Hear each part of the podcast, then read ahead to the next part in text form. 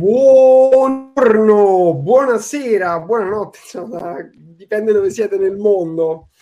Ciao a tutti e benvenuti in questa nuova puntata di Cryptoland, in questa Crypto Talks. E abbiamo con noi Lucrezia. Frankie. Ciao a tutti. Ciao ragazzi. E il dottor Giordano, l'avvocato Buon... Giordano. Buonasera, buonasera a tutti. Ciao ragazzi, grazie per l'invito. Anche se avvocato l'abbiamo solo in voce questa notte. Questa notte solo in voce perché nella caverna dove dormono gli avvocati non c'è abbastanza luce. allora, questa è una puntata, una puntata molto croccante e quasi lei speciale come è successo. Cioè, noi ridiamo e scherziamo, però si è consumato uno dei drammi delle critiche vogliamo dire, di questa nuova stagione. Io ho chiamato la puntata Fallimento FTX con successo, proprio perché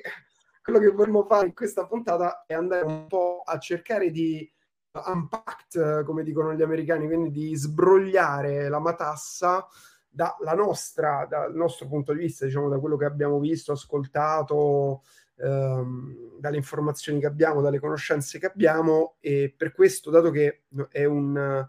è, un, una vicenda che è ancora in corso perché è proprio successo nel, nell'ultima settimana, c'è stato ieri o l'altro ieri la, il filling per, come si dice, per uh, la richiesta di, di bancarotta,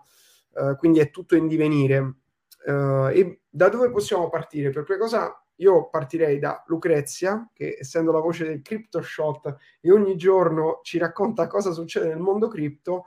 che tu ci facessi un bel recap appunto di quello che è successo in questa vicenda di FTX e chiaramente certo. anche con uh, la possibilità di tutti gli altri di intervenire e andare diciamo ad aggiungere quindi fare una diciamo linea iniziale. Intanto do il benvenuto a tutti quelli che si sono uniti a noi. Ragazzi fateci sapere se ci sentite se ci vedete se funziona tutto. E intanto io passo la parola a Lucrezia allora, diciamo che si tratta di una notizia che abbiamo coperto ampiamente nelle puntate di questa settimana, perché come dicevi tu, Gian, si tratta di uno degli eventi più importanti mai avvenuti nel mondo cripto, sicuramente quest'anno rientra tra i top 3. E la domanda è come siamo arrivati fino a questo punto, da FTX, terzo exchange, leader al mondo, trustable e affidabile, a dichiarare bancarotta nel giro di cinque giorni. Allora, partiamo dal presupposto che quello che sta succedendo, le basi di quello che sta succedendo forse sono state gettate anche anni fa. Non tutti sanno che eh, i protagonisti di questa storia, i principali protagonisti di questa storia al momento sono due. Da una parte abbiamo Sam Bankman-Fried, il ex CEO di FTX, e dall'altra abbiamo il CEO di Binance, Changpeng Zhao, detto CZ, che eh, ha giocato un ruolo fondamentale nello sviluppo, diciamo, di questa vicenda all'inizio. Cosa c'entra Binance con FTX? Nel 2019 Binance è stato uno dei primi investitori in FTX. Poi eh, lo scorso luglio FTX ha deciso di riacquistare le azioni di Binance che in cambio della sua exit ha accettato 2 miliardi in uh, BUSD e FTT, il token creato da FTX, utilizzato per le commissioni di trading tendenzialmente. Quindi eh, dall'anno scorso i legami tra Binance e FTX eh, terminano, quindi iniziano a passare gli anni, FTX inizia a crescere e cresce molto in fretta. FTX è stata fondata solo nel, 2019, nel 2019 e, tant'è che passa da zero entrate a 1,2 miliardi di entrate in soli due anni e acquisendo lungo il percorso più di 15 altre società. Sam Bankman-Fried diventa il ragazzo d'oro delle cripto e l'under 30 più ricco al mondo. Tant'è che durante questo crollo di mercato eh, FTX ha avuto un po' il ruolo del salvatore di tutte queste aziende che sono crollate eh, post il crollo di Terra Luna. Quindi ad esempio ha acquistato per 1,4 miliardi gli asset della fallita società di prestiti Voyager Digital, oppure ha fornito una linea di credito da 400 milioni a BlockFi, una società fintech, in cambio della possibilità di poi acquistare la società. Poi a novembre iniziano a succedere cose. Sam Bankman-Fried entra nel mirino delle critiche perché sembra che eh, inizi a esercitare pressione sul sistema politico americano per far passare una regolamentazione che eh, diciamo avrebbe portato beneficio soprattutto a FTX a discapito soprattutto della DeFi e degli altri exchange. Sam Bankman-Fried è uno dei più grandi donatori del Partito Democratico americano per queste ultime elezioni midterm e all'interno di quelli che sono diciamo i protagonisti della scena cripto è il personaggio più influente a livello politico nel panorama americano. E quindi viene appunto criticato dalla community crypto per questo suo approccio alla regolamentazione. Poi il 2 novembre eh, scoppia la prima bomba. Il giornalista di Coindesk Ian Ellison pubblica un'inchiesta che mette in dubbio l'effettiva solidità delle finanze di Alameda Research, la società commerciale sorella di FTX. Un documento interno infatti sembra che riveli come il 41% degli asset che Alameda ha in cassa è costituito da partecipazioni in FTT, ossia il token di FTX. Ma non solo, Alameda ha anche 7,4 miliardi in prestiti che ha potuto contrarre praticamente grazie alla garanzia fornita dai token FTT creati dalla società consorella. Inizia quindi a serpeggiare il sospetto che sia Alameda che FTX siano in realtà insolventi e che si tratti di un gigantesco castello di carte. E qui entra in scena il secondo protagonista di cui vi parlavo prima, che è eh, founder e CEO di Binance, Changpeng Zhao, che in seguito alle rivelazioni venute fuori su Alameda, twitta che Binance avrebbe liquidato qualsiasi sua posizione rimanente su FTT, che proveniva appunto da quel deal dell'anno scorso che aveva dalla exit. Questo annuncio causa il panico, FTX vede un enorme aumento nel volume dei prelievi perché eh, tutti cercano di recuperare i propri fondi sperando che non sia troppo tardi. Vengono ovviamente stoppati i prelievi fino a quando, colpo di scena, Bankman-Fried annuncia su Twitter di aver firmato un accordo non vincolante per vendere FTX a Binance. Cioè, diciamo che tutte queste cose sono successe nel giro di 48-72 ore, tutto questo patatrac gigante. Principalmente pure su Twitter, che è Principalmente su Twitter, esatto. Su cui stavano succedendo queste cose, o almeno venivano comunicate. Esatto, quindi annunciano la possibilità di questo deal fino a quando 24 ore dopo, tramite sempre comunicazione ufficiale pubblicata su Twitter, Binance annuncia l'interruzione delle trattative. Nel tweet praticamente spiega che dopo aver visto i risultati della due diligence eh, sono giunti alla conclusione che la situazione di FTX era al di là della loro possibilità di dare aiuto. Il buco era talmente grande che diciamo per loro sarebbe stato impossibile riuscire a fare qualcosa per aiutarli. Sam, eh, SBF, eh, quindi dice che l'exchange potrebbe essere costretto a dichiarare bancarotta se non riceve un'infusione di almeno 8 miliardi di dollari per sanare questa crisi di liquidità. Non lo riceve perché nessuno ovviamente gli crede più e nessuno corre più in suo soccorso e infatti così sabato FTX eh, il gruppo FTX, che sono 100 soci- 130 società affiliate, e Alameda Research dichiarano il fallimento e SBF si dimette dal titolo di CEO. E qui si scoperchia il vaso di Pandora. Io non so se avete seguito tutto quello che è successo da venerdì sera, sabato in poi, è venuto fuori di tutto. Allora, eh, vabbè, primi effetti il contagio di FTX ha iniziato a diffondersi, per cui BlockFi ha sospeso i prelievi, eh, hanno iniziato a spargersi voci non confermate che eh, lo stesso problema potrebbe esserci anche all'interno di altri progetti ed altri exchange, come ad esempio Crypto.com. Sono iniziati a liccare documenti che eh, mostrano come in realtà l'azienda FTX fosse gestita da un gruppo ristretto eh, di una decina di persone che vivevano tutte insieme, tra cui appunto c'era pure Sam Bankman Fried, alle Bahamas, con relazioni ambi- ambigue tra di loro. Iniziano a girare voci sul fatto che il Congresso degli Stati Uniti starebbe indagando su Gary Gensler, il presidente della SEC, per aver aiutato SBF sotto banco a, diciamo, approfittarsi di quelli che sono i loopholes legali per eh, dargli un vantaggio competitivo nel mercato statunitense. Durante la notte, dopo che Sam si dimette, eh, FTX viene hackerato. FTX viene hackerato e vengono drenati tutti i fondi presenti all'interno dell'exchange, quello che era rimasto. E, e nel frattempo si scopre però anche che eh, Sam Bankman-Fried aveva costruito una backdoor, quindi un ingresso, mh, mm, diciamo, invisibile, nell'accounting software di FTX eh, per poter prelevare e spostare i fondi dell'exchange senza far suonare campanelli d'allarme a nessuno nello staff e a nessuno, diciamo, che si occupava di controllare i balance sheet. Un sacco di cose strane ad ciliegina sulla torta, questa notte il jet eh, collegato che tendenzialmente diciamo Sam utilizzava per spostarsi dalle Bahamas, questa notte nel cuore della notte parte e va in Argentina. Quindi non si capisce se lui è sparito, sta scappando, non si capisce cosa stia succedendo. Insomma, un... Beh, ci sono tantissime cose su praticamente, no. anche perché poi eh, quello che è scattato dopo è che giustamente come tutte le crisi generalmente portano eh, maggiori controlli o precauzioni o comunque scoperchiano questo vaso di Pandora e quindi Binance CZ eh, ha iniziato a, a, proporre, a dire che lui avrebbe con, eh, con Binance eh, fatto questa proof of fund, ovvero di far vedere i wallet in cui ci sono tutti i soldi dei, eh, dei depositi. E quindi anche gli altri exchange hanno dovuto seguire a catena e non so se avete sentito questa notizia che è uscita una notizia buffa che crypto.com accidentalmente ha mandato uh, eh, 320.000 Ethereum che sono tipo 400 milioni a Gate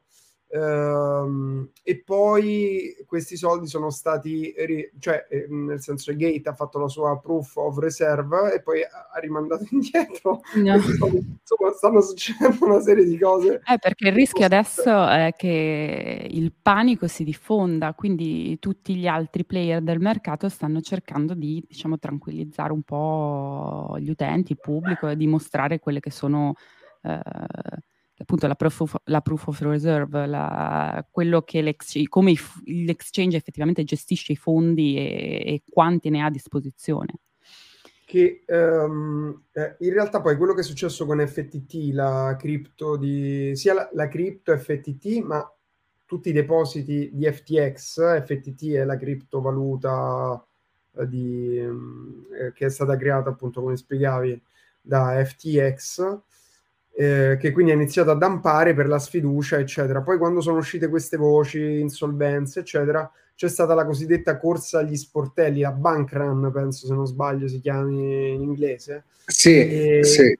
E quindi cosa vuol dire? Che praticamente tutte le persone hanno cercato di, tu, tutte le persone che avevano i depositi, quindi che avevano i propri bitcoin, le proprie cripto su FTX, hanno cercato di fare il withdrawal, quindi di ehm, prenderli e metterli da qualche altra parte su dei wallet oppure su, insomma, su dei wallet decentralizzati, quindi di riprenderseli. E quindi in, nel giro di 24 ore sono stati prelevati una cosa come, vado a memoria, sui 7, b, 7 miliardi, 7-8 miliardi da FTX e, e, e, quindi quando piove si vede se ci, se ci sono buchi eh, e lì si è visto appunto che poi hanno dovuto bloccare i prelievi perché non avevano tutti questi soldi. E, ehm, e c'è subito una cosa che volevo chiarire, no? Perché io voglio dire a tutti quelli che dicono, ah, si è capito allora che è tutto un castello, le cripto sono un castelletto, eccetera. Cioè, se succedesse una cosa del genere nel, nel sistema bancario, o, mh,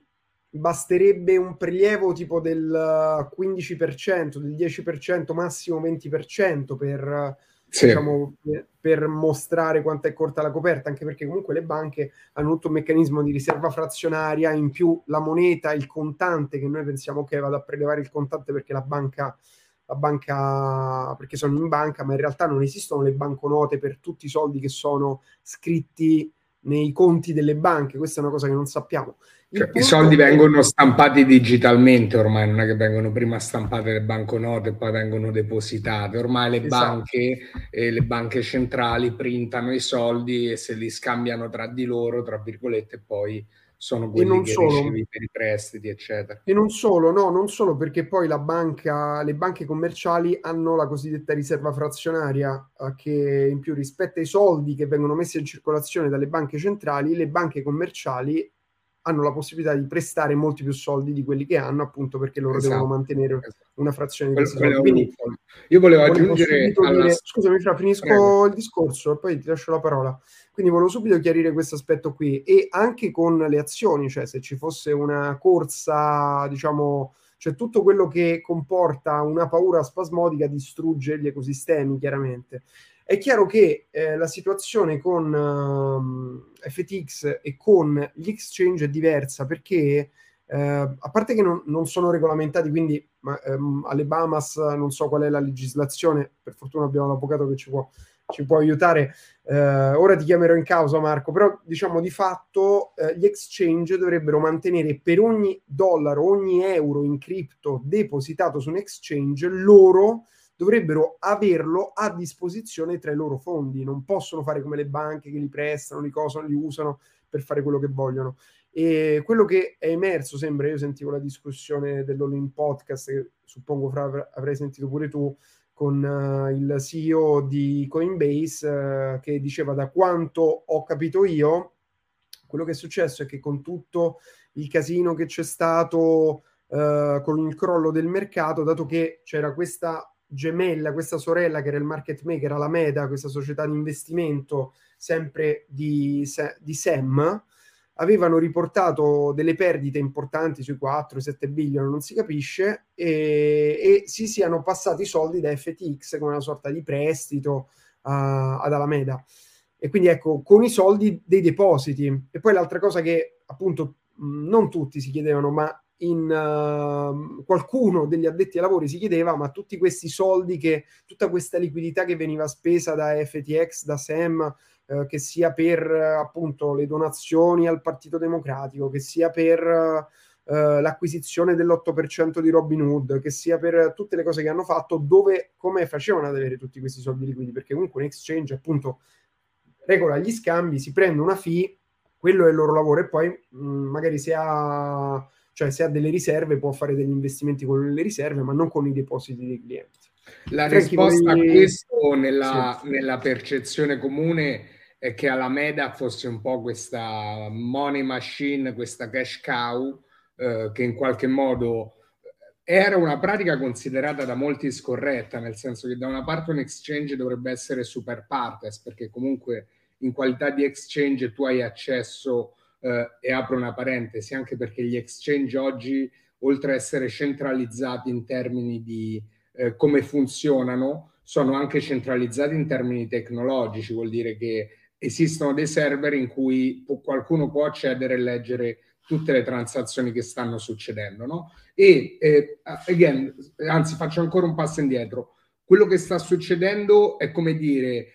eh, c'è un player che ha giocato in modo molto aggressivo, molto scorretto e in qualche modo ha usato tutti gli sneaky trick eh, legali e non che si potevano usare e li ha messi uno sopra l'altro, tant'è che da zero eh, comunque nano sulle spalle di giganti perché non, non, viene dalle favelas, però da zero è riuscito a creare questo mostro e è diventato diciamo uno dei eh, quattro imperatori delle cripto nell'arco di due anni. Ok eh, ha acquisito aziende, eccetera. Per questo il, il, punto qual è proprio alla base, per cui non era stato percepito, perlomeno eh, è passato sotto i radar? Da una parte perché aveva le spalle larghe, nel senso che viene da una famiglia di eh, intellettuali di economics che lavorano con l'MIT, che sono professori di, di economia all'MIT o comunque lavorano in quell'ambito lì, sono persone conosciutissime eh, nelle elite americane, quindi non è un signor nessuno prima di tutto.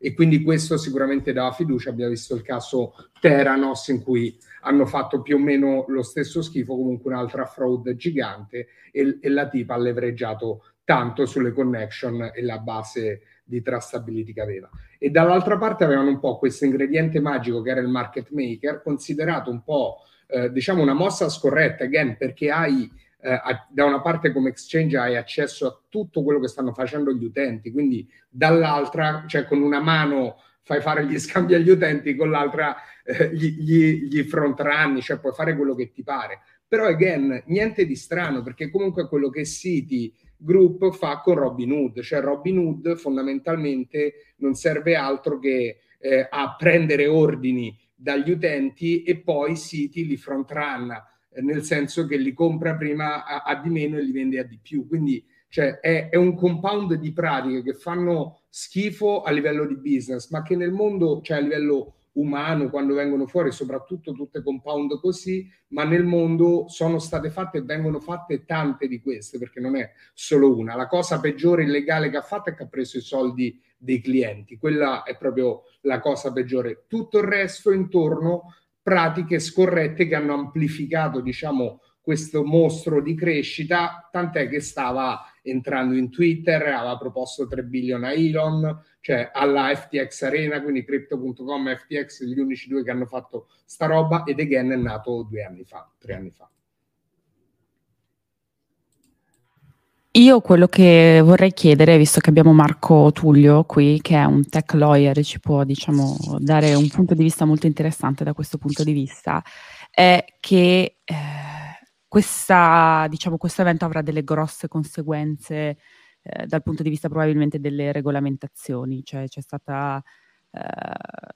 si sono arrabbiati, si sono arrabbiati molto negli Stati Uniti e tu cosa prevedi che succederà? Cioè, secondo te come verrà interpretato eh, quello che è successo, come, cosa potrà succedere, come risponderà la politica, come risponderà con le regolamentazioni?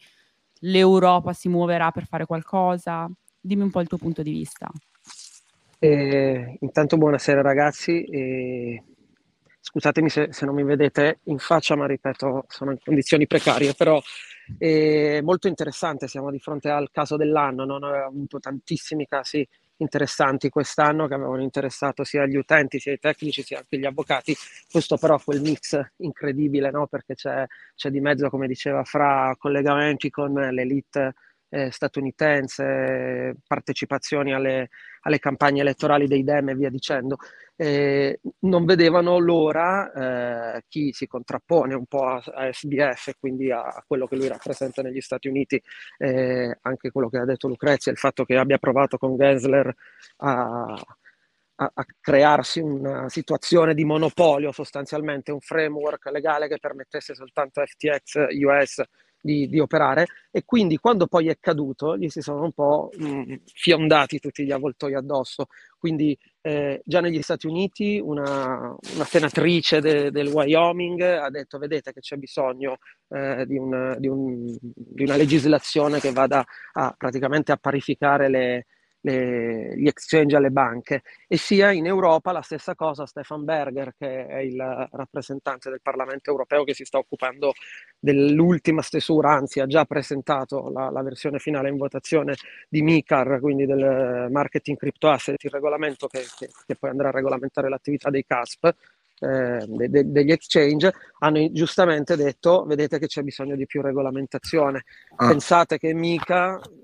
contiene già sostanzialmente le risposte a prevenire mh, mm, casi di questo genere, perché in MICA c'è già scritto che i CASP devono mantenere separati i fondi degli utenti dai fondi propri, devono fare dei report eh, praticamente mensili è un po' la proof of eh, found di, di, di, cui parlava Gianluigi, cioè quello che sta succedendo adesso anche con gli altri exchange e, e da ultimo devono pre- prevedere internal market eh, eh abuse eh, eh procedure in modo da evitare che ci siano sfruttamenti di informazioni, magari anche con passaggio dalla MEDA che è un'entità esterna, piuttosto che insider trading o manipolazione del mercato, che ahimè, mi tocca dirlo, eh, è, quello che è successo anche in questo caso, perché peraltro stava andando lentamente al declino eh, il buon FTX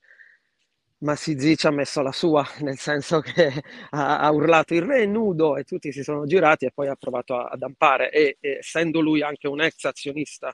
di, di, di, FTX, diciamo che ha utilizzato informazioni che lui sapeva e che il resto del mondo non avrebbe dovuto sapere.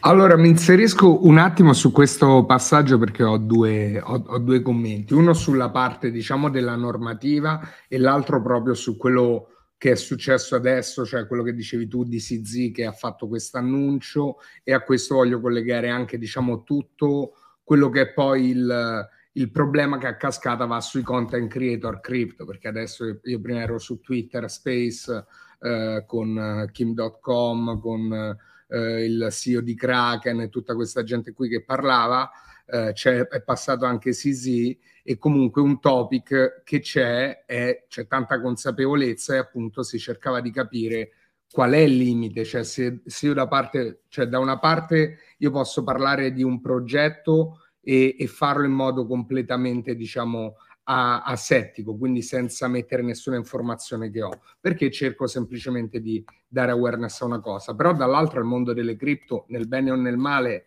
è proprio entangled tra di loro, ogni progetto in qualche modo, soprattutto quando arrivi a una certa dimensione, anche per diversificare il rischio, alla fine si vanno a, a, a contaminare tra di loro, no? E quindi io credo su questo ho sentito diversi punti di vista, però effettivamente mettiti anche nei panni di, di una persona che da una parte eh, rischia, rischia che la cosa lo contagi, dall'altra allo stesso tempo eh, sono successe cose perché e, e qua ci colleghiamo al discorso sulla regulation, nel senso che una delle faide, faccio una parentesi di gossip tra CZ e Sam, è il fatto proprio che Sam ha fatto lobbismo contro Binance, contro tutti in America con la SEC per fare in modo che FTX fosse, diciamo, l'unico Uh, l'unico approvato. E la cosa che io trovo drammatica e non comica, perché non c'è niente di comico, però eh, eh, sto cercando ancora meglio di capire che da una parte FTX non rappresenta per nulla le cripto, come leggevo anche qui in chat. Cioè FTX non rappresenta la decentralizzazione, non rappresenta le cripto, i soldi che ha sono old money, sono VC money, sono banks money, cioè non, non c'entra nulla con Bitcoin, cioè semplicemente è un'azienda che è entrata nel mercato cripto ha fatto tutta una serie di schifezze on top e tra virgolette ha fatto proprio da agente Smith nella simulazione. E, e, qua voglio fare un po' il cospirazionista e voglio dire, ma non è che nel bene o nel male adesso questo casino porterà i regolatori proprio perché sono iper spaventati a fare delle regolamentazioni in cui dentro ci potrà finire qualsiasi roba e in qualche modo invece di risolvere il problema che again, io su questo non ho la risposta, quindi mi piacerebbe anche il tuo punto di vista, Marco. Cioè, invece che risolvere il problema di impedire a questi player di comportarsi così attraverso tutti questi sneaky trick, magari andranno a chiudere l'accesso al mondo exchange o semplicemente a rendere ancora più complesso fare business con le cripto. Quindi la cosa che un po' mi fa rossicare è che da una parte un player che non c'entra niente col Web3, con la decentralizzazione, è entrato, ha fatto un merdone e, e adesso diciamo i, le maestre, regolatori eh, reagiranno al merdone fatto da questo come se rappresentasse le cripto. Poi magari uscirà anche qualche regolamentazione che farà bene alla industria, sicuramente, però in questo momento ho proprio difficoltà a capire dove inizia e finisce la parte positiva e dove invece può semplicemente mettere i bastoni tra le ruote allo sviluppo di questo ecosistema. Eh, ma hai, ragione, Fra. Tra l'altro, eh, a proposito di cospirazionisti, eh, c'è già chi dice che Bankman Fried, che arrivava dal figlio del professore di Stanford, eh, amico del World Economic Forum, con eh, contatti con IDEM, stava cercando già sostanzialmente di portare regolamentazione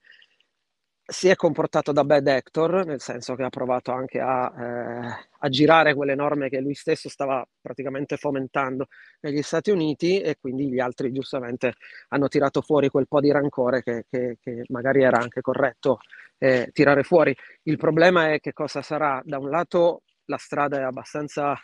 segnata per gli exchange, Bankman Fried o meno, e mica entrerà in vigore, o meglio, verrà rilasciato nel 2023, entrerà in vigore mm, praticamente 18 mesi dopo, eh, però prevede già, come vi dicevo, delle norme. Del resto, questi exchange, che peraltro non fanno più soltanto trading, o meglio, exchanging, fanno trading, fanno derivati, e FTX era conosciuto soprattutto per i derivati, in Europa aveva preso una licenza, anche qui il problema dal mio punto di vista è che se esiste un, una cornice legale, un framework che prevede delle licenze, allora però poi i regolatori si devono impegnare anche a verificare queste licenze, perché gli utenti tradano e si fidano e magari tradano a leva perché ritengono che sia stato licenziato da un regolatore. FTX era stato licenziato a Cipro eh, per quanto riguarda l'Europa, anche per il trading a leva, in realtà non aveva nient'altro che comprato un, una licenza eh, da una società dor- dormiente, da una shelf company eh, cipriota, l'ha comprata per 10.000 euro, ha nominato SBF eh, legale rappresentante e ha iniziato a tradare a leva eh, in Europa. E quindi a questo punto nessuno stava controllando, quindi possono anche mettere tutte queste licenze, questi controlli, possono mettere eh, l'obbligo di invio di report, come già pre- previsto in Italia per l'OAM, per cui bisogna mandare il report e via dicendo. Il problema è che poi c'è bisogno di controllo. Da un altro punto di vista concordo con, perfettamente con te nel dire questo non è il mondo delle cripto, eh, è il mondo di quegli utenti, però è il mondo che andrà verso la mass adoption, perché non c'è tanto awareness, non c'è tanta educazione, le persone non sanno usare i DEX, non sanno usare i, i wallet eh, non custodial e quindi si affidano a queste piattaforme. Queste piattaforme che devono strizzare fuori soldi dagli utenti sostanzialmente li portano al trading, al, al, trading intraday, al trading a leva, al tenere i, i, fondi bloccati in staking quando poi non è staking perché li blocchi lì, ma loro ci fanno altre cose. E quindi purtroppo stiamo andando in quella direzione, ma la direzione cripto sarebbe tutta un'altra. No? Not Su questo però ti voglio fare una, una, domanda rispetto alla normativa, perché so che adesso uh, sta passando una, una regolamentazione in America che, che dovrebbe essere quella disegnata da, da Sam e, e, da, e, dall'altro tipo della e da Gensler, e da Gensler. Esatto, esatto. E da quello che ricordo, da quello che, che, che ricordo di aver letto, è, parla molto di DeFi. Quindi è come dire, da una parte il problema è stato la centralized finance, l'approccio centralizzato alla finanza, dall'altra però, la, da quello che so, la normativa che sta passando non risolve questo problema, cioè va a trattare altre robe contro la DeFi addirittura che per assurdo, eh, anzi mi auguro che la nuova wave di exchange abbia componenti di DeFi o comunque eh, esca da questa dinamica di custodial, ma proprio non perché non, non, ti fidi, ma perché proprio diventi trustless su alcune dinamiche, cioè succederanno robe, però la mia domanda, se lo sai, è su questa normativa che sta uscendo, cioè in qualche modo in America va a evitare un FTX 2 o parla di DeFi, parla di altro? Ma in Europa sono molto fermi, in America corrono già tanto e quindi mentre Mika nascerà praticamente morto perché non parla di DAO, non parla di DeFi, gli NFT gliel'hanno infilati di straforo all'ultimo secondo, quindi parla sostanzialmente di stablecoin e, e e-money. E negli Stati Uniti si stavano provando a muovere, ora la questione è vedere se la normativa pensata da Gensler e, e da SBF, che, che, che era diciamo destinata anche a bloccare la DeFi verrà accantonata magari proprio perché è stata pensata da loro, soprattutto ricordiamoci che eh, eh, hanno fatto un, una brutta figura tutti i DEM americani e quindi potrebbero pensare, come è stato proposto da questa senatrice del, del Wyoming, di concentrarsi più sì, sulle entità centralizzate e quindi pensare alla verifica dei fondi uh, gli strumenti di, contro il market abuse per i, i, centralizzati e parallelamente provare a ripensare qualcosa sulla DeFi. Sulla DeFi si apre un mondo perché è vero che si può provare a normare gli attori della DeFi e del resto a, a Tornado Cash hanno eseguito un ban ferocissimo per cui effettivamente abbiamo la prova che è, nonostante sia unstoppable lo smart contract di Tornado Cash e sia raggiungibile tramite Tornado Cash ETH e quindi non tramite il sito web che è stato buttato giù, eh, i validatori non fanno passare le transazioni di Tornado Cash, quindi andando a, a, a imporsi sui nodi di una rete direttamente si riesce in qualche modo a bloccare anche la DeFi e la normativa che avevano provato a, a, ideare andava un po' in questo senso, cioè controllare chi detiene il protocollo, chi detiene più del 51% dei token di, di una DAO, di un protocollo eh, tramite la governance e via dicendo. Quindi si sta alzando davvero il livello dello scontro. Questa cosa qui ha dato tipo mille punti eh, a chi vuole normare questo, questo mondo. Per quanto riguarda il bill che Sam Bankman-Fried stava cercando di far passare con Gary Gensler, eh, io ho letto che eh, comunque doveva essere ancora passato sia dal Senato che dalla House of Representatives e essere firmato dal presidente Joe Biden. Quindi era proprio diciamo all'inizio della sua nascita visto quello che è successo e appunto chi è coinvolto, come ha detto Marco, c'è stata mhmm, la credibilità sia di Sam Bankman-Fried che di Gary Gensler in questo momento diciamo non è proprio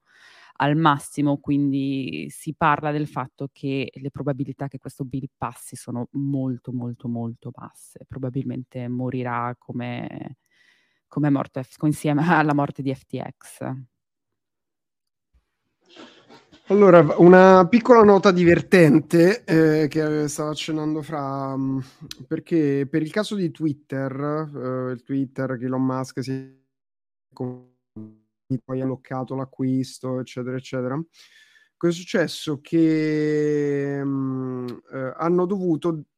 praticamente rendere pubblici, pubblici tutti i messaggi che si sono scambiati Elon Musk con, uh, con chiunque Twitter. Tra questi, io me li sono letti tutti in una notte di follia, e, ehm, e, tra questi appariva più volte il nome di Sam, ovvero diverse persone gli hanno referenziato, gli hanno detto guarda c'è questo ragazzo, un genio super in gamba, il nuovo, il nuovo genio delle cripto che si chiama uh, Sam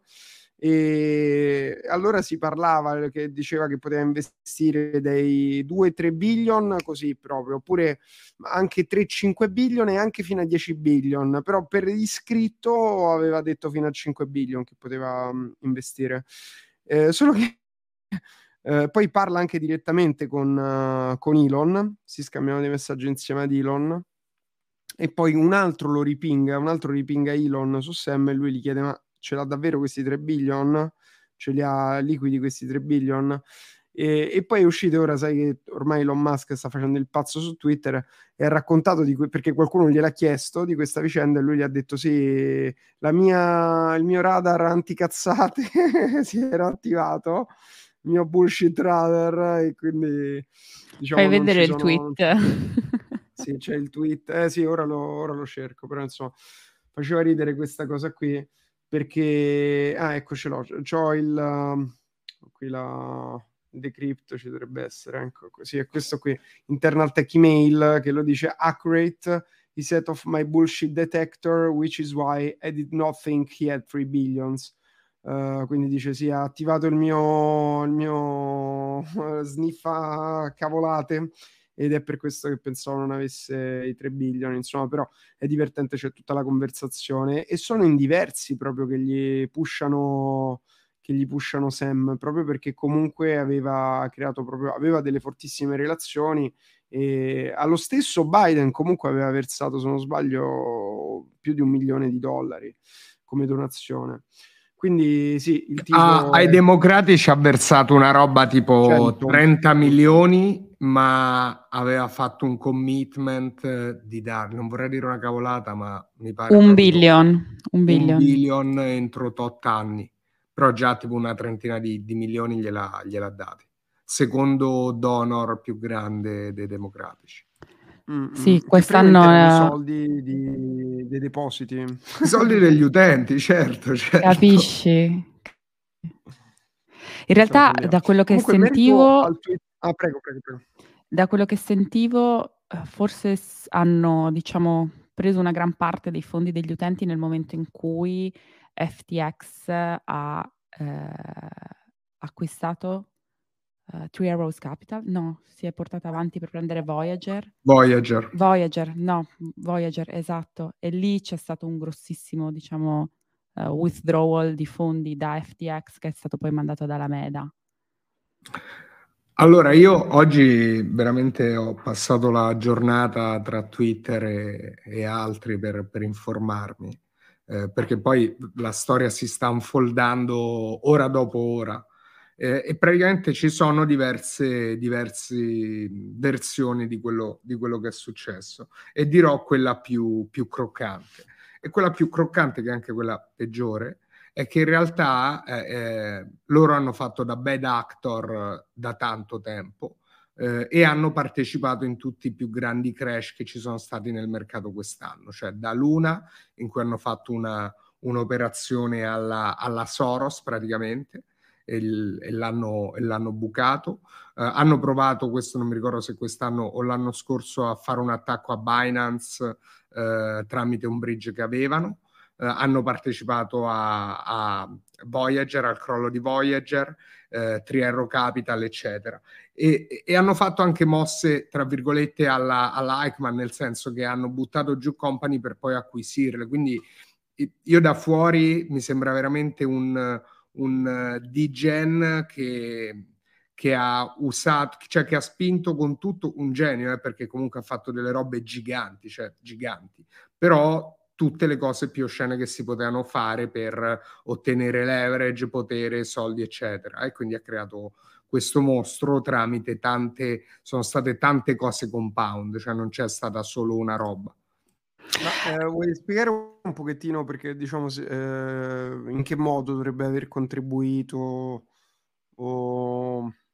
in questi crolli? Cioè, eh, Beh, allora, il punto, il punto, è che loro, loro erano, uh, facevano anche da market making e facevano da market making con una marea di soldi, quindi vuol dire, e, e in più avevano prodotti future, quindi una volta che hai tanti soldi puoi spingere il mercato in una direzione e dall'altra puoi mettere dei soldi e, e speculare per, per, dire secondo me andrà in quella direzione, mandi, fai crollare l'una e fai un botto di soldi on top, per fare un esempio. Adesso, again, è una teoria che sentivo prima eh, da persone comunque vicine ai fatti, eccetera, però, again, sempre una teoria. E, e, un po' la percezione è questa, che veramente abbia, abbia fatto da backdactor in tanti, in tanti modi diversi, ma eh, è entrato veramente in tante, in tante situazioni e in tanti crash di quest'anno.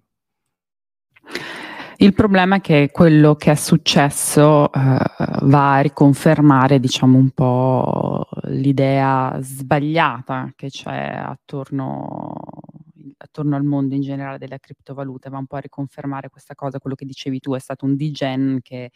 ha utilizzato tutte le armi a sua disposizione per, diciamo, rischiare il massimo, avere il massimo e poi gli è crollato tutto tra le mani. Però attenzione, è un caso di, di gen, io direi di finanza tradizionale in qualche modo, cioè ha usato tutte, tutte le, le, cose peggiori dei, dei crolli o degli scammer degli ultimi cento anni in America o anche di quelli di successo e le ha replicate perché molto diverso per dirti da una situazione tipo Magic Internet Money, eh, meme, che in realtà quello era un prodotto di gen, diciamo, cripto, ok? Quello era proprio levereggiare su tutti i loophole possibili della DeFi, delle cripto, dei token per arrivare a generare valore. Questo invece è stato proprio da squalo, da squalo di finanza classica, tante robe compound da squalo di finanza classica più che da digen crypto. Ecco. Infatti eh, questo è perché questo caso non rappresenta le criptovalute, proprio per questo motivo qua, nel senso che sono state veramente utilizzate strategie e strumenti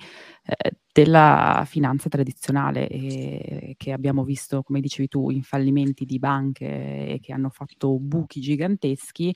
eh, applicato però al mondo cripto dove eh, non c'è una regolamentazione, non ci sono dei limiti, non ci sono dei check eh,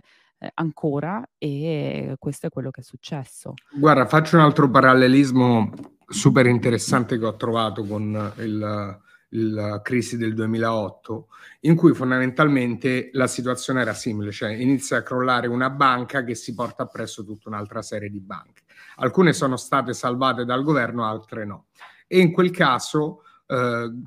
Goldman Sachs fu bailout dal governo, Lehman Brothers no. E una delle ragioni è che Goldman Sachs era uno dei più grandi donor, adesso non mi ricordo di quale dei, dei due partiti, però era un grandissimo donor della politica. Ok, quindi eh, quella mossa lì, e non è che è una teoria del complotto questa, ma è diciamo commento di storia economica, eh, quella mossa lì, la mossa adesso di, di, donare così tanto ai democratici, viene considerata comunque un, tra virgolette, un ticket esci gratis di prigione di solito. Cioè se sei un grande donor della politica, in America tendenzialmente vieni salvato. Infatti, infatti Fra, secondo me, eh, se hanno ragione i, cospi- i cospirazionisti, lo vedremo nei prossimi giorni, se se la cava o meno, perché in realtà è vero che l'aereo è stato visto volare verso l'Argentina, però le ultime notizie diciamo di oggi lo davano in stato di fermo alle Bahamas per conto del governo delle Bahamas. Eh, con altri due partecipanti dei, dei dieci della cricca di, de, de, delle Bahamas. E sarebbe interessante capire se davvero il Golden Boy dell'elite statunitense che ha fatto questo disastro che gli dovrebbero dare, cioè rispetto a, come si chiama, al povero Ross Ulbricht che, che si deve scontare sette ergastoli eh, nelle, nelle, prigioni americane, a SDF gliene dovrebbero dare il triplo. Vediamo che cosa succede, se davvero non è sparito ma è pronto per essere estradato negli Stati Uniti per rendere conto di, di, del casino che ha fatto, perché il casino che ha fatto è notevole, soprattutto dal punto di vista dei, dei retail, non soltanto di impatto su tutto il sistema, eh, più sulle persone e tante di queste persone difficilmente ritorneranno in, in possesso di quanto, di quanto, avevano depositato su, su, FTX o avevano investito su, su tutte le 130 del gruppo, perché anche persone che utilizzavano Blockfolio piuttosto che aziende che venivano eh, finanziate da Alameda e via dicendo. Cioè l'impatto potrebbe essere veramente tipo butterfly effect su, su eh, sì, perché è un player che è entrato in così tante aziende, in così tanti progetti, ha dato soldi, così tanti soldi in giro che veramente ora che si sgonfia si vorrebbe risucchiare via un sacco, un sacco di cose. Ma eh, invece da qui come si riparte per migliorare la situazione, per diciamo eh, cercare di non perdere tutta la fiducia nel settore per chi magari ha perso tanto, come eh, cercare di eh, evitare che succedano queste cose in futuro? Beh, è un, mondo, è un mondo fantastico perché è nuovo e sta provando anche a replicare pattern del mondo tradizionale, no? tutto quello che sta succedendo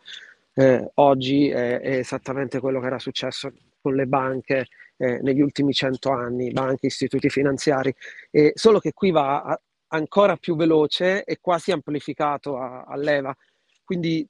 in tutto questo disastro però io penso ad esempio che non sia tutto il male viene per nuocere, eh, le persone stanno iniziando a prelevare dagli exchange, a mettersi i soldi sui wallet perché vogliono ave- avere conto se hanno depositato su una piattaforma, eh, diciamo, sana o meno. Le stesse piattaforme stanno cercando di eh, crearsi, è molto complicato, eh, una proof of reserve, proof of fund, come la vogliamo chiamare, quindi la dimostrazione di quanti sono i fondi degli utenti e di quanti sono invece le capacità economiche finanziarie del, dell'exchange stesso, anche per, come garanzia per, per, questi utenti, però pensate che appunto dire abbiamo x miliardi di, di Shiba Inu, come a un certo punto sembrava con, con Crypto.com, vuol dire che un giorno hai 100 billion e il giorno dopo no, Crypto.com ha il 20% della sua riserva in Shiba Inu e questo eh, è sì. ufficiale. Eh, sì, è ufficiale, poi hanno praticamente provato a far capire che no, sono i fondi dei, dei depositanti di Shiba Inu, che quindi vuol dire che praticamente Shiba Inu viene, viene tradato solo su, su, su crypto.com, però in generale è molto complicato riuscire a garantire eh, di non fare riserva frazionaria, che peraltro, come diceva Gianluigi all'inizio della puntata, eh, le banche fanno, fanno da sempre, magari con percentuali leggermente diverse. Però dicevo, intanto gli utenti stanno diventando più aware di, di, di, come funziona poi questo mondo e quindi vedremo se forse questo è una sorta di strappo di crescita del, del sistema che, che, adesso evolverà in qualcosa di nuovo e magari eh, si inizieranno appunto a avere o exchange ibridi, come diceva Francesco, addirittura che le persone inizino veramente ad allontanarsi da, da, dagli exchange centralizzati, anche perché appunto entrano in vigore delle normative, avete visto che ormai tutti gli exchange fanno il KC, si sono piegati tutti a KCML e quindi si potrebbe addirittura forcare no, diciamo, l'ecosistema in un ecosistema che va tramite istituti finanziari e quindi gli exchange normati esattamente come gli exchange, prove de- della riserva, eh, eh, strumenti a leva a- autorizzati soltanto eh, a determinate condizioni, eh, divisione anti-market abuso interna e via dicendo, e poi magari gli utenti che, che potrebbero continuare a muoversi peer-to-peer su, tramite strumenti diciamo decentralizzati. Questa cosa farebbe cambiare ulteriormente i piani in gioco e bisognerebbe pensare come con Tornado Cash a bloccare direttamente eh, i protocolli per impedire alle persone di sfuggire al controllo degli exchange. Un grande trend che tra l'altro lo conferma anche CoinMarketCap è quello che stai dicendo tu, che forse una grande lezione che arriverà da questo crash è not your keys, not your, not your coins, nel senso che, eh, again, l'ennesimo crash in cui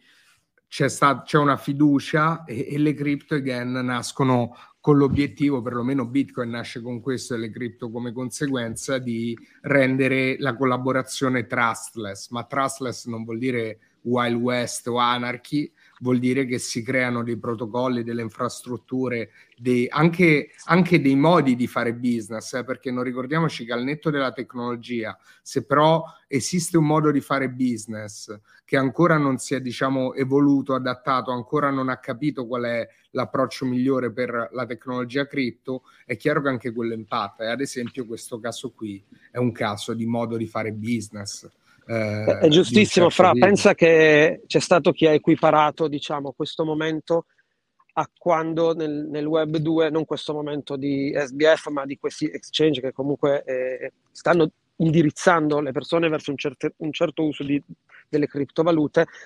all'inizio di internet quando sono sorti colossi come, come Google, cioè noi viviamo l'internet, il web 2 in un certo modo, perché a un certo punto alcune startup sono diventate dei colossi e hanno indirizzato gli utenti a utilizzare internet in un certo modo, i social network, tutto il, tra l'altro il comparto dedicato alla data monetization di cui vi occupate, in un certo senso si fa così perché delle grandi aziende all'inizio hanno preso il predominio e hanno deciso di fare così. Oggi si, si è fatto fino ad oggi così con gli exchange che funzionano in questo modo, perché loro hanno preso il, pedro, il, predominio e molti di loro peraltro vengono dalla finanza tradizionale o dall'elite eh, finanziaria, diciamo, tradizionale.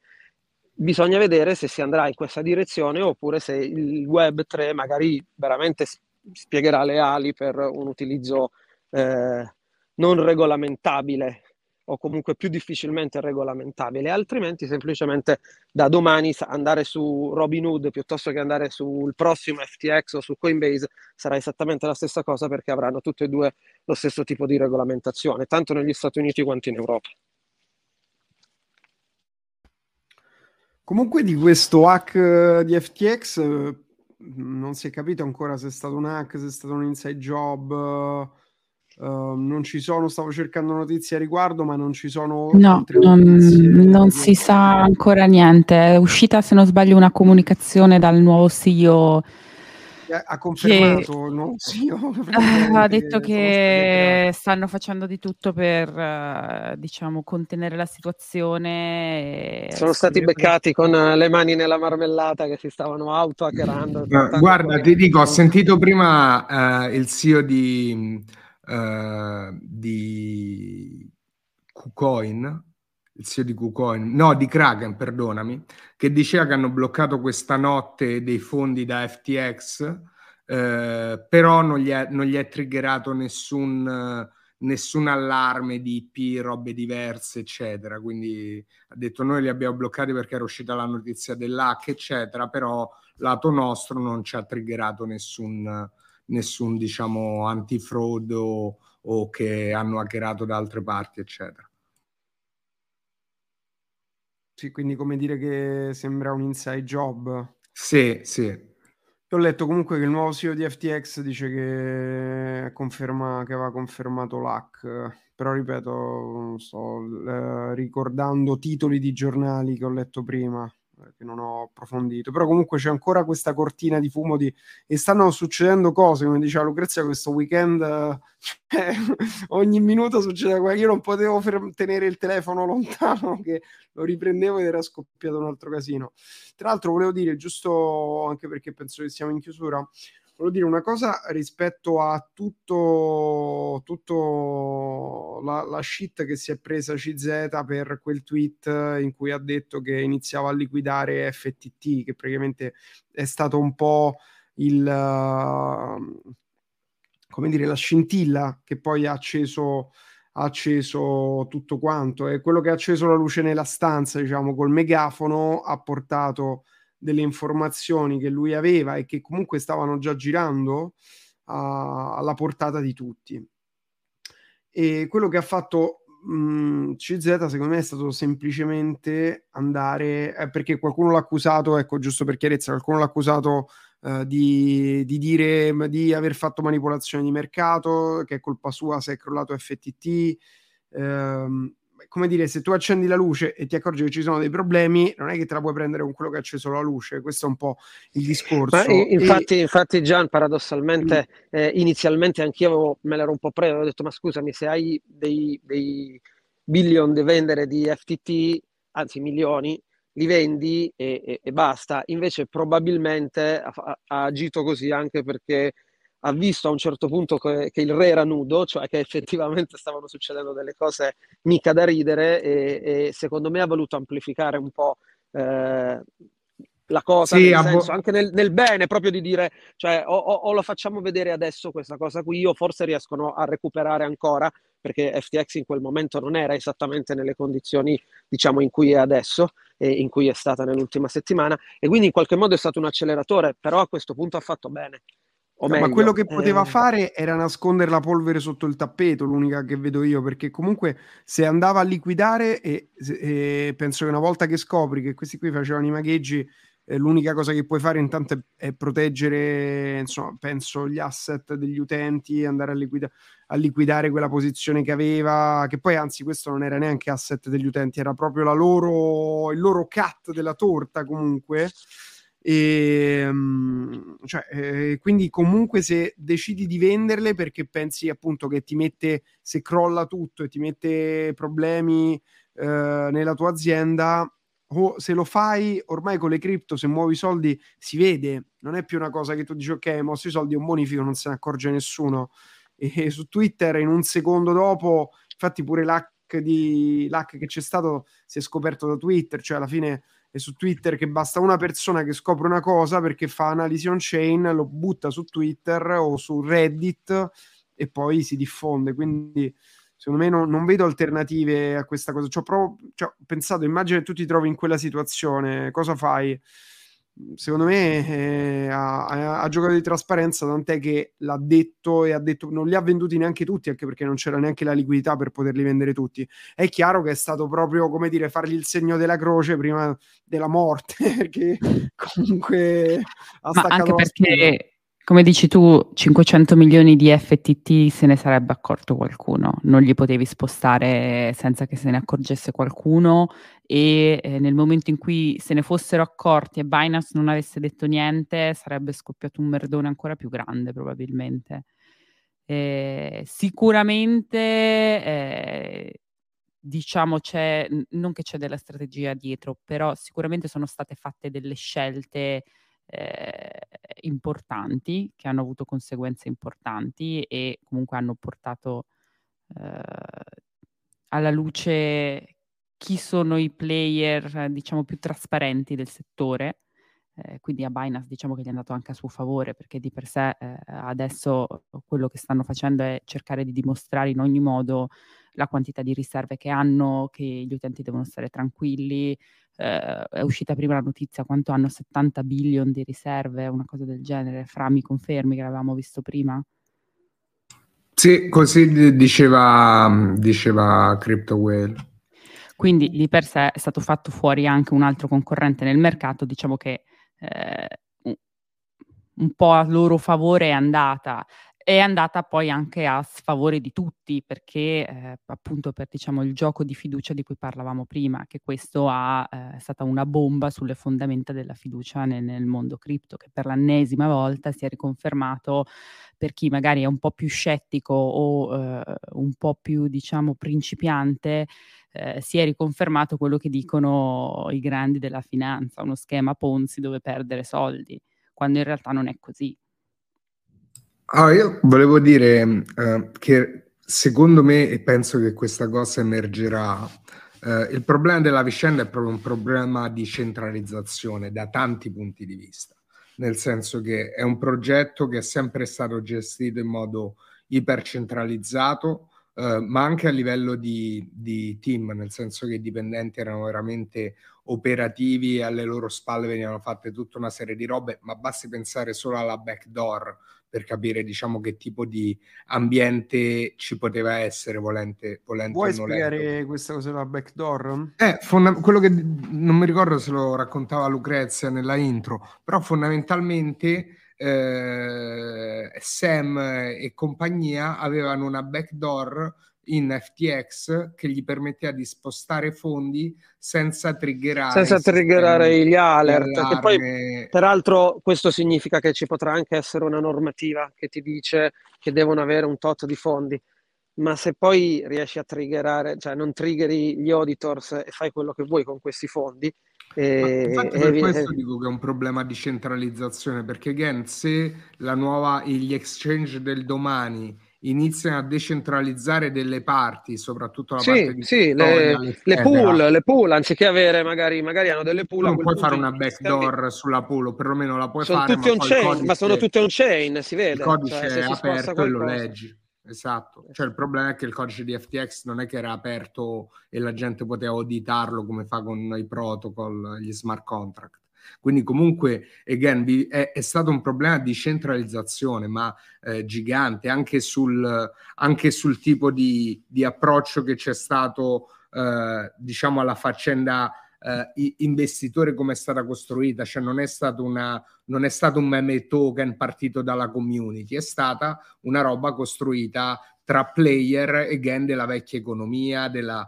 della finanza tradizionale. Quindi comunque per quanto ne, ne passeranno diciamo le cripto eh, e verranno penalizzate le cripto in generale, eh, secondo me, e la gente se ne renderà conto, o perlomeno molti, eh, è stato un problema proprio di centralizzazione, cioè le cripto sono una tecnologia, una tecnologia che si porta dietro dei principi eh, che sono la trustless, la eh, decentralizzazione. Trustless vuol dire che io non mi devo più fidare di te per poter collaborare con te, perché tu non sei più una che ne so, un'azienda con un conto in banca che ti manda i soldi, però magari poi non mi fa il servizio. Tu sei una vending machine digitale, cioè stai lì, io metto la moneta e, e, mi, e mi deliveri il servizio. Quindi questo è il concetto. È chiaro che per accedere a questo mondo e quindi fare un po' da, da gateway, da, da guardiani di porta servono gli exchange. Ad oggi, la, la funzio- ad oggi l'exchange è proprio la roba più centralizzata, eh, che tra l'altro ragiona eh, ragiona come le banche in qualche modo. E anzi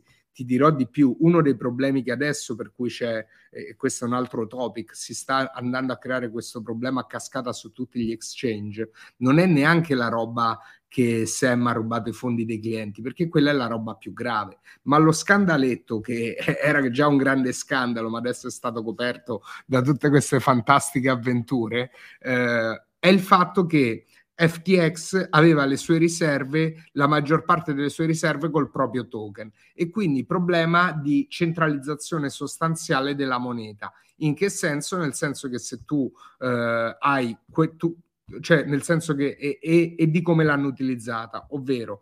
pompavano il prezzo del token per poi prendere dei prestiti in altre monete collateralizzando il token. Vuol dire che se il mio FTX vale 100, io voglio prendere 100 di, di boost, dico guarda ti metto un FTX, dammi 100 boost, però avendo quel potere, avendo quella quantità di token loro in mano, dei loro token, avendo Alameda Research che faceva fondamentalmente market making, ovvero gli pompava il prezzo quando gli serviva, eh, sostanzialmente quello che hanno fatto è avevano un controllo centralizzato anche del prezzo in qualche modo che utilizzavano come leverage per poi prendere prestiti eh, con, eh, e via dicendo. Quindi comunque se vai ad analizzare la vicenda è proprio un problema di centralizzazione e questo sarà difficile da far passare, però mi auguro che prima o poi succederà. E, ed again, vedere la gente, e ho parlato con tante persone oggi, questi giorni, iniziare a ritirare i propri token dagli exchange, iniziare a imparare eh, con che cos'è Trust Wallet o Metamask, eh, dalla paura, e la paura comunque è una grande leva della vita, comunque è già un effetto di questo problema di centralizzazione, cioè la gente ormai non si fida anche perché, come dire, potrebbe essere un castello di carta, ma nessuno vuole essere quello che lo scopre quando ti bloccano i withdraw. Quest'anno è già successo tante volte, è successo a FTX che era il secondo player di mercato, per non saperne leggere né scrivere la gente dice sì, sì, io mi fido, mi fido così tanto che ti do la possibilità di dimostrarmi che ce l'hai mandandomeli ora su wallet decentralizzato. Sì, tra l'altro FTX per esempio era talmente eh, regolamentato e centralizzato negli Stati Uniti che in Europa invece non si era degnato eh, di, di, di, aprire filiali nei vari Stati europei, ma stava soltanto a Cipro con quell'aziendina da, da niente, no? cioè mentre Binance, mentre gli altri eh, hanno aperto sedi in, a Parigi, in Italia, in eh, Germania. Lui aveva la sede nella capitale dell'impero. Cioè senso... Per esempio, per esempio eh, esatto, aveva la sede lì e infatti non si era iscritto a OM in Italia, cioè era l'unico, mentre Binance è corsa a iscriversi, gli altri si sono iscritti, insomma abbiamo ormai 60-70 iscrizioni nel registro eh, OM, quindi dei, degli exchange, dei virtual asset service provider, eh, FTX non si era nemmeno iscritto. L'altra cosa interessante, non so se avete visto, che appunto, come diceva Francesco, vediamo se gli utenti andranno verso i wallet non custodial. Eh, oggi tutti i token legati ai wallet non custodial hanno fatto un 50, 60, 70%. Eh, il Trust Wallet Coin su, su Binance è, è il, il, token che, che ha resistito meglio al dump di oggi, anzi è andato a, a, a 1000. E come diceva Francesco, gli exchange sarebbero già pronti per passare a una fase 2, cioè pensiamo a un exchange come Binance, Coinbase anche al suo wallet, Crypto.com al suo wallet, gli utenti potrebbero avere i fondi sui propri wallet non custodial, decentralizzati, quindi not your keys, not your cheese, e collegarsi all'exchange quando vogliono tradare, senza doverli depositare. Questo renderebbe gli exchange qualcosa di diverso rispetto alle banche. Sì, dovrebbero diventare depositano. un po' tipo MoonPay, che alla fine sono questi payment pro gateway che ti fanno passare da fiat a cripto eh, in una transazione, ma non ti holdano i soldi nel loro wallet. E a quel punto lì non sei come le banche, non è un deposito irregolare o comunque non stai depositando i tuoi fondi presso un terzo e quindi ci sono anche per esempio meno eh, lacci e lacciuoli legali da dover rispettare, perché a quel punto l'utente è padrone dei propri fondi, non c'è bisogno di fare la proof of reserve. Certo, poi diventa più difficile pagare l'FTX Arena, però Esatto, ma una, una, anch'io chiudo con una chicca. La cosa bella è che ormai l'FTX Arena è pagata e quindi nel cuore degli Stati Uniti campeggerà ancora per, fino alla fine della stagione NBA eh, FTX Arena con un exchange ormai bankruptcy. Ho visto, ho visto delle foto in realtà dove stavano togliendo la scritta dal tetto. E perché allora legalmente ne, non, loro avrebbero pagato, il, li tirano via, oggi penso che saranno impegnati in altro e non in chiedere di rimettere la... la Però per la, i prossimi la, 40 anni, avevano i diritti sullo stadio per i prossimi 40 anni, se sì, non sbaglio. Incredibile, incredibile davvero. Grazie ai soldi di quanti utenti. Eh, di, di, non Ma mi ricordo scusate, quanti, qual è l'utilità del uh, Trust Wallet uh, token? Sai che me lo chiedevo anche oggi quando l'ho visto schizzare, perché non viene, non viene utilizzato come gas, non ne ho veramente idea. Cioè, penso che sia una security, ti dirò la verità cioè sono eh, la partecipazione. No, tra l'altro li conosciamo, ho parlato diverse volte con la CEO di Trasvolt, non avevo fatto caso al loro token onestamente, quindi magari facciamo una puntata di Cryptoline con lei che ci racconta bene. Io onestamente qualcuno chiede cosa ne pensate di Binance, Binance ovviamente è il numero uno e ne pensiamo il meglio, è per questo che comunque not your key, not your, not your coin, quindi in ogni caso è perfetto per tradare e poi consiglio comunque di portarsi eh, le cripto nel proprio wallet, ma come consiglia CZ stesso, nel senso se hai comprato Trust apposta, perché ora ha pure Trust. Ehm, però sì, sicuramente io, se, diciamo, per fare una sintesi, eh, le crisi portano le evoluzioni, cioè a me sembra una follia che nessuno si sia mai preoccupato che gli exchange non, fa, non hanno la minima trasparenza del fatto di avere i soldi, dove sono, quanti ne hanno. E hanno, hanno lo stesso, la stessa FTX che ha la sede alle Bahamas, ma anche Binance che ha avuto fino a poco la sede alle Seychelles. e ne avevo parlato, tra l'altro abbiamo un episodio registrato a Parigi non so quanto tempo fa che devo uscire, che ne avevo parlato con, uh, uh, con uh, Head of Europe, non mi ricordo il ruolo preciso, però proprio di questa cosa qui. E chiaramente Binance, come hai detto tu Marco, si è, praticamente sta prendendo licenze in tutto il mondo. Ah, a questo punto posso, cioè, direi che, che sono regolamentati nel senso che in Europa ormai hanno le licenze, peraltro già Amica Ready, la Francia eh, dove Binance ha il quartier generale e ha praticamente una regolamentazione cripto oggi che è già uguale al, al MICA che verrà, quindi loro in Europa sono a posto. E tra l'altro anche negli Stati Uniti. Binance US, CZ l'aveva aperto apposta per essere compliant, quindi Binance eh, US ha tutte le, le, stesse caratteristiche di FTX UX, che poi era il motivo per cui si, si scontravano fortemente eh, i due, perché eh, Bankman Fried cercava di tenere lontano eh, da, da, almeno dai clienti americani. E, e, quindi in realtà n- non vedo grandi problemi, cioè sono già pronti a fare la proof of reserve e, e, tutte quelle altre misure possibili e immaginabili. Io mi chiedevo se evolveranno e ne hanno la possibilità, appunto, posseggono trust per eh, diventare un nuovo tipo di exchange che non ha bisogno di far depositare i fondi a, agli utenti. Poi magari chi vuole fare leva e altro, ma in realtà si può fare anche quello con smart contract, però insomma cercare di, di, dare agli utenti eh, ulteriore sicurezza semplicemente dicendo non abbiamo bisogno di, di custodirvi noi i fondi. In pieno stile Web3 decentralizzato li potete tenere voi, ma potete tradare con i nostri sistemi. Tra l'altro proprio oggi ha scillato Trust uh, sì, sì. giustamente, dicendo your keys, your, your, your, tokens. Sì, su Reddit c'è questa versione fantastica che è not your keys, not, not your cheese, che secondo me funziona ancora meglio, non è il tuo formaggio, non è roba tua. Sì, diciamo che la lezione più grande che ci siamo portati a casa dopo queste per l'ennesima volta, perché non è la prima volta che succede, ma è proprio not your keys, not your coins. Quindi...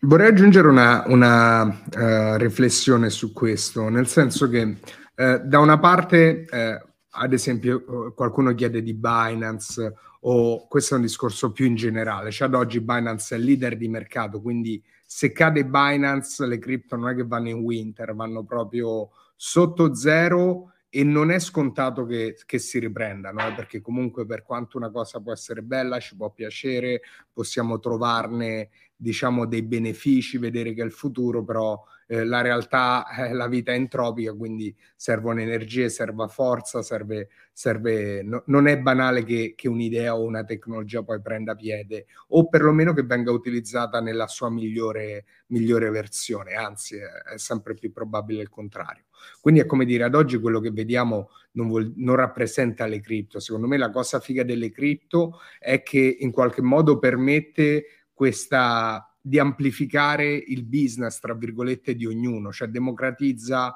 l'economia, de- democratizza la moneta. Poi è, è, un, è uno strumento, è come, come, l'invenzione della polvere da sparo, tra virgolette, cioè da una parte è chi uh, la utilizza per dei fini, dall'altra è chi dice cazzo questa roba è iper esplosiva, facciamo saltare tutto in aria oppure facciamo un gioco iper rischioso. Però al netto di quello, la cosa che da una parte mi fa piacere è che veramente è, è una use case di cripto che con le cripto non c'entra niente e in qualche modo, anzi secondo me, va a rafforzare tanti principi delle cripto e sicuramente porterà regolamentazione, però la, l'altra cosa bella delle cripto è che ogni volta che arriva la regolamentazione, che di solito non è, non è mai, tra virgolette, pura, cioè non è mai una soluzione eh, al problema per farlo adottare con tutela, cioè è chiaro, è sempre una, una, un tentativo no, che si fa con tutte poi le derive del caso, le agende, le robe messe dentro o le visioni miope che, che impattano.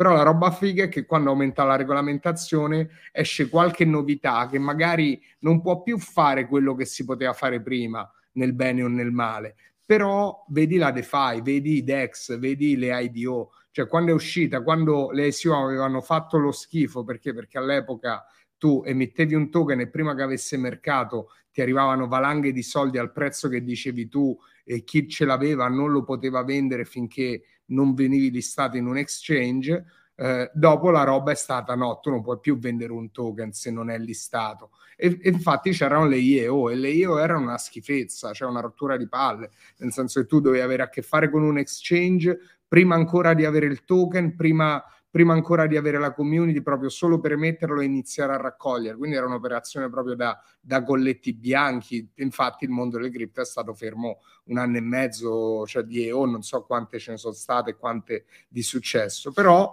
risposta IDO, cioè ci stanno i DEX, tutto decentralizzato, sì, devi fare, vietate le ICO, eh, la, la, diciamo i vecchi ti mettono le IEO e eh,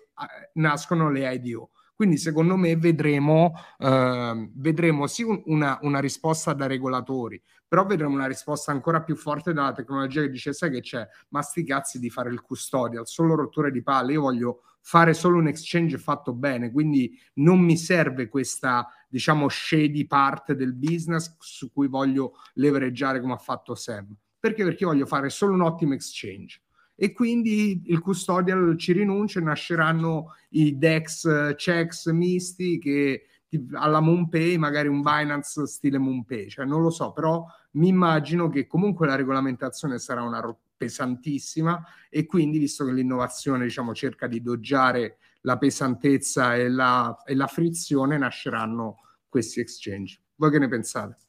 C'è sicuramente tantissimo spazio per migliorare, cioè nel senso veramente siamo solo all'inizio, queste cose stanno succedendo proprio per quello che tu dicevi prima, Frankie, nel senso che eh, è stato applicato un modello di business vecchio a una tecnologia nuova che consente di fare eh, cose che fino ad oggi non si potevano fare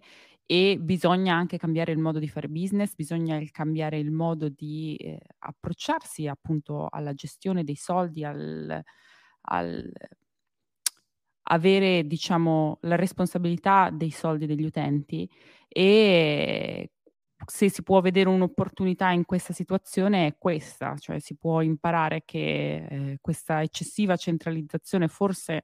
non è il massimo, c'è spazio per prodotti migliori, c'è spazio per nuova tecnologia e siamo comunque ancora all'inizio di, di, dei prodotti che stiamo vedendo adesso nel settore. Cioè, può tutto migliorare e possono sempre nascere cose migliori che siano più in linea con quelli che sono veramente i principi fondanti delle, di Bitcoin e di conseguenza delle criptovalute poi. Comunque una cosa che mi ha fatto molto ridere era risentire chiaramente col senno di poi, perché non l'avevo sentito neanche prima, il podcast che avevano fatto con la CEO, podcast interviste con la CEO di Alameda Research. Ho visto ora, ho attivato i nomi, sotto di noi c'è Franchi Research, me l'ero perso. E, e, praticamente la tipa non aveva idea di quello che stesse facendo, ha detto no perché boh, qui è così, alla fine ci sono i token e noi boh, investiamo nelle cose più cioè ogni giorno esce qualcosa, anche la più stupida, però va su, noi ce la compriamo, non facciamo stop loss, cioè veramente eh, un'azienda che faceva miliardi gestita così che eh, da un certo punto di vista capisco che è un nuovo mondo e quindi sono possibili queste cose. Io una cosa che però voglio dire, proprio ci tengo a dire perché mh, mm, questa ancora una volta è la testimonianza eh, che mm, cioè, sulle cripto comunque le persone entrano perché vogliono fare i soldi, ma le cripto non sono per farci i soldi. Cioè, nel senso è chiaro che c'è tutta questa spinta speculativa e ci sono delle opportunità e quindi sicuramente ci sono delle opportunità per guadagnare appunto speculative però il principio il principio delle cripto non è la pura speculazione anche se ora sembra che sia pura speculazione in realtà è il driver del, dell'innovazione cioè come dire quando c'è stata la bolla.com Uh, sembrava che internet fosse il luogo della speculazione. Ah, su internet è dove si fanno i soldi perché le aziende internet costruiscono delle cose che serviranno nel futuro. Cioè in realtà il valore de- delle cripto sono la trasformazione che stanno portando. Poi è chiaro, io ho perso migliaia di euro in NFT, abbiamo perso soldi con il crollo delle cripto, cioè perché poi siamo in ballo, balliamo, però la consapevolezza appunto che stiamo facendo delle operazioni di massima speculazione dove si possono guadagnare tantissimi soldi, ma tutti i soldi che stai mettendo li puoi perdere se stai andando a fare speculazione. Anche il Bitcoin adesso, cioè che mh, tu dicevi se crolla Binance, quindi sempre diciamo io vedo che tutto può, tutto può crollare anche perché cioè, CZ l'ho conosciuto, l'abbiamo conosciuto, io ci ho parlato diverse volte, a me sembra una persona veramente integra e, e moralmente, moralmente giusta. Però al di là di questo eh, è un mortale, quindi lo possono portare via, può cambiare idea, può, può essere un'altra persona, cioè nel senso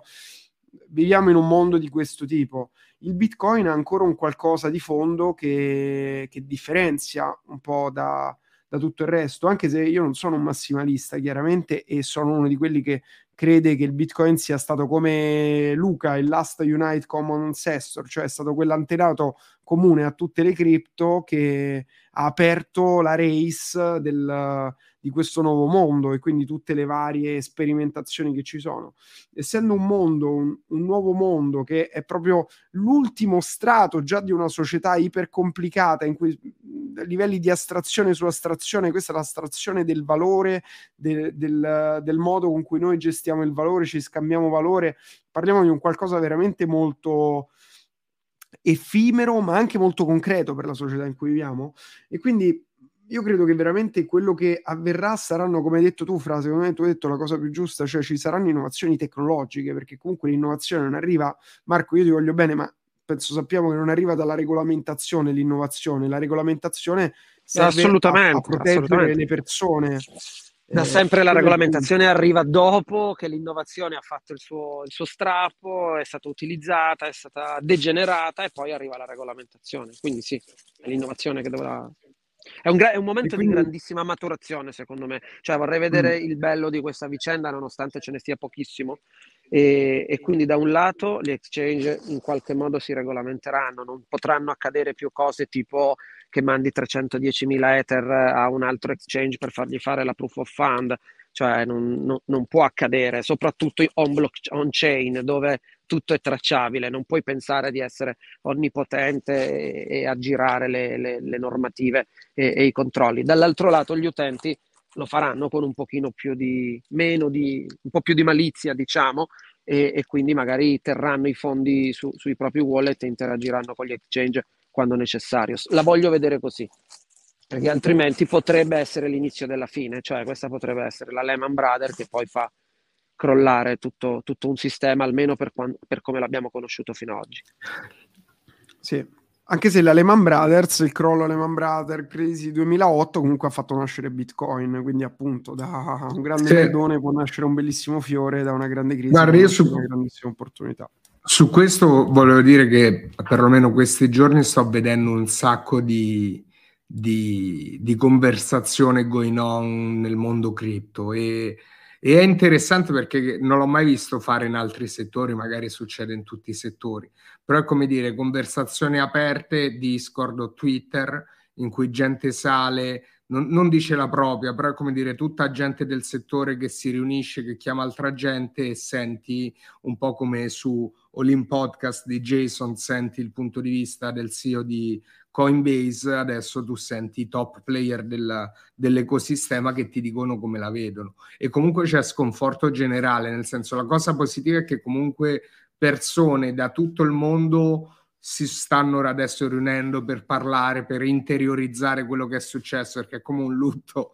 nella industria. Quindi comunque c'è, c'è questo, questo processo che sta, che sta succedendo, però è bello vedere comunque gente da tutto il mondo, a differenza della Lehman Brothers, che era comunque un modello di società e di business e di economia che era molto distante, cioè la gente che l'ha vissuto al massimo l'ha sentito in televisione il giorno dopo. Adesso invece tu vedi top player che parlano, gente normale che sente top player in diretta, quindi comunque il, lo scenario in cui sta avvenendo, in cui è successa questa cosa è diverso e secondo me poi non voglio fare il, l'ottimista a ogni costo, però come dire, secondo me la nuova ondata uscirà proprio forgiata da, da questo evento qui e i nuovi progetti, proprio la nuova ondata sarà, sarà figlia di, di, di queste elezioni.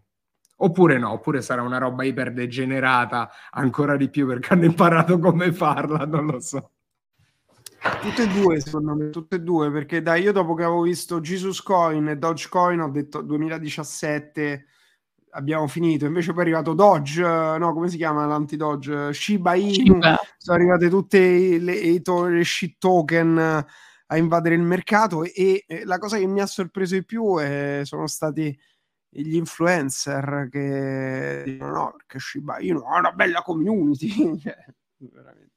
quindi ci sta, però questa è la mass adoption, chiunque interpreta a modo suo questo mondo e poi ripeto, se ci sono un milione di persone che credono in un progetto e hanno interessi finanziari in un progetto, magari anche se nasce come una roba senza senso, se la community riesce a portarla in qualche buon posto, riesce pure a fare qualcosa di buono. Anche se, come abbiamo visto, alla fine per creare progetti non è che servono milioni di persone, basta un piccolo gruppo che, ma è sempre stato così, un piccolo gruppo, una piccola ce- un, una cellula che gestisce altre cellule o gestisce tecnologia che permette a milioni di persone di, di, interagire. Su questo, vabbè, io diciamo l'ultimo commento di chiusura è più sulla tecnologia, perché quello che stiamo vedendo è anche grazie all'evoluzione degli strumenti di comunicazione che abbiamo adesso, non abbiamo mai avuto così tante conversazioni in tempo reale da tutto il mondo, cioè pensa anche solo a quello che stiamo facendo ora, parliamo da tutte parti diverse eh, del mondo in tempo reale, su Twitter nel frattempo con un clic apri uno space e parla Elon Musk, parla con con chiunque, cioè, mh, mm, c'è una, l'informazione viaggia molto più libera, molto più veloce. Le cripto su questo, cioè se, se c'era un buco nei conti della Lehman Brothers, come facevi a saperlo? Non potevi, doveva uscire qualcosa di istituzionale. Qui basta uno stronzo nerd uh, con gli occhiali che non esce di casa da un mese e cioè vive nello schifo che però sa fare analisi on chain e riesce a tirare fuori un merdone de- del, dell'exchange più grande al mondo. Quindi questo è quello che sta succedendo e questa è una cosa positiva per me. Cioè alla fine oggi i fondi sono on chain quindi vuol dire che veramente si può fare analisi si può vedere e... è una rivoluzione Bene, quindi con l'augurio di un futuro migliore e più brillante per il mondo cripto e l'intero settore, vogliamo chiudere questa puntata? A un'ora e 26? Allora io ringrazierei. Marco per essere stato con noi questa sera fino alle 10. Grazie a voi ragazzi, grazie a voi, è interessantissimo, continuerò a seguire il caso e continuerò a sentire Cryptoland per rimanere aggiornato. Bravissimo. Grazie a Frankie e grazie a Gigi, i nostri host di Cryptoland. Che tra l'altro volevo dire che Marco, stavamo organizzando con Marco perché uh, è anche un, uh, un, ottimo, non voglio dire il migliore perché magari ci sono, no, non conosco, però per quanto mi riguarda Uh, il miglior avvocato che io conosco nel mondo cripto che ha anche seguito tutta la, tutto, tutto Udi dall'inizio, da prima che lo lanciassimo uh, e quindi uh, mi pia- è anche stato ospite di una puntata che avevamo fatto prima di CryptoLand, mi pare non esistesse ancora CryptoLand sugli NFT a tempo proprio vero, prima vero, della, della burrata e dobbiamo fare una puntata in cui raccontiamo bene tutto il lavoro che abbiamo fatto sulla privacy con Udi e tutto quanto, quindi lo riavremo presto con noi. Esatto, sicuramente. E per finire, grazie a voi che ci avete seguito in live, che ci ascolterete in differita, ci guarderete dopo. Noi siamo sempre qui, ci sentiamo domani nel nuovo episodio di CryptoShot e a presto con nuovissime Grazie Lucrezia. Sempre un piacere. Buonanotte a tutti. Ciao ragazzi. Ciao, ciao, ciao buonanotte. Ciao. Ciao ciao.